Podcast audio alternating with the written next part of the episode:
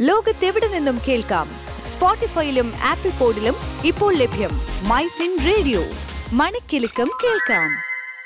കേൾക്കാം മൈഫിൻ സ്റ്റോറീസ്. ഞാൻ അനേന സതീഷ്.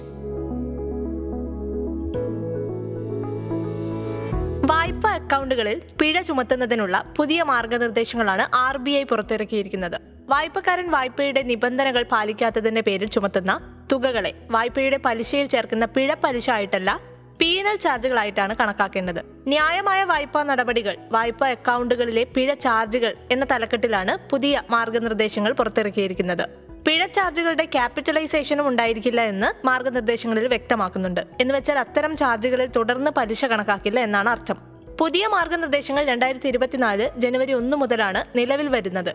ഒരു ഉപഭോക്താവ് അവരുടെ കുടിശ്ശിക തുക സമയബന്ധിതമായി അടയ്ക്കുന്നതിൽ പരാജയപ്പെടുമ്പോഴാണ് വായ്പകൾക്ക് പിഴ ഈടാക്കുന്നത്. ഈ വർഷം ഏപ്രിലിലാണ് പിഴ ചാർജ് ഈടാക്കുന്നത് സംബന്ധിച്ച മാർഗനിർദ്ദേശങ്ങളുടെ കരട് ആർ ബി ഐ പുറത്തിറക്കിയിട്ടുണ്ടായിരുന്നത്.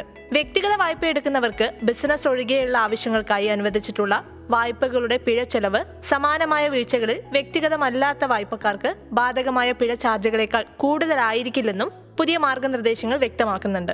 വായ്പയുടെ മെറ്റീരിയൽ നിബന്ധനകളും വ്യവസ്ഥകളും പാലിക്കാത്ത സന്ദർഭങ്ങളിൽ വായ്പക്കാർക്ക് അയക്കുന്ന റിമൈൻഡർ നോട്ടീസുകളിൽ ബാധകമായ പിഴ ചാർജുകൾ കൂടി അറിയിക്കണം. കൂടാതെ പിഴ ചാർജുകൾ ഈടാക്കിയിട്ടുണ്ടെങ്കിൽ അതും അതിന്റെ കാരണവും കൂടെ അറിയിക്കണം. വായ്പകളുടെ പിഴ ചാർജുകൾ അല്ലെങ്കിൽ സമാനമായ ചാർജുകൾ അംഗീകരിക്കുന്നതിന് ഒരു ബോർഡ് രൂപീകരിക്കാൻ ആർ നിയന്ത്രിത സ്ഥാപനങ്ങൾക്ക് അനുമതി നൽകും. ന്യായമായതും വീഴ്ചകൾക്ക് അനുപാതികമായതുമായ പിഴയാണ് ചുമത്തേണ്ടതെന്നും കേന്ദ്ര ബാങ്ക് പറയുന്നുണ്ട്. വായ്പാ കരാറുകളിലും നിയന്ത്രിത സ്ഥാപനങ്ങളുടെ വെബ്സൈറ്റിലും പിഴ ചാർജുകളും അവ ചുമത്തുന്ന സന്ദർഭങ്ങളും വ്യക്തമായി രേഖപ്പെടുത്തിയിരിക്കണം. നിലവിലുള്ള വായ്പകളുടെ കാര്യത്തിൽ അടുത്ത അവലോകനത്തിലോ പുതുക്കൽ തീയതിയിലോ അല്ലെങ്കിൽ ഈ നിർദ്ദേശങ്ങൾ പ്രാബല്യത്തിൽ വരുന്ന തീയതി മുതൽ ആറു മാസത്തിലോ ഇവയിൽ ഏതാണ് ആദ്യം വരുന്നത് എന്നതിന്റെ അടിസ്ഥാനത്തിൽ പുതിയ മാർഗനിർദ്ദേശങ്ങൾ നടപ്പാക്കും. ക്രെഡിറ്റ് കാർഡുകൾ ബാഹ്യ വാണിജ്യ വായ്പകൾ വ്യാപാര ക്രെഡിറ്റുകൾ ഘടനാപരമായ ബാധ്യതകൾ എന്നിവയ്ക്ക് ഈ പുതിയ നിർദ്ദേശങ്ങൾ ബാധകമാവില്ല.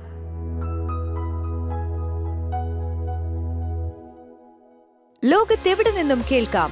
സ്പോട്ടിഫൈയിലും ആപ്പിൾ പോഡിലും ഇപ്പോൾ ലഭ്യം മൈ ഫിൻ റേഡിയോ. മണിക്കെലക്കം കേൾക്കാം.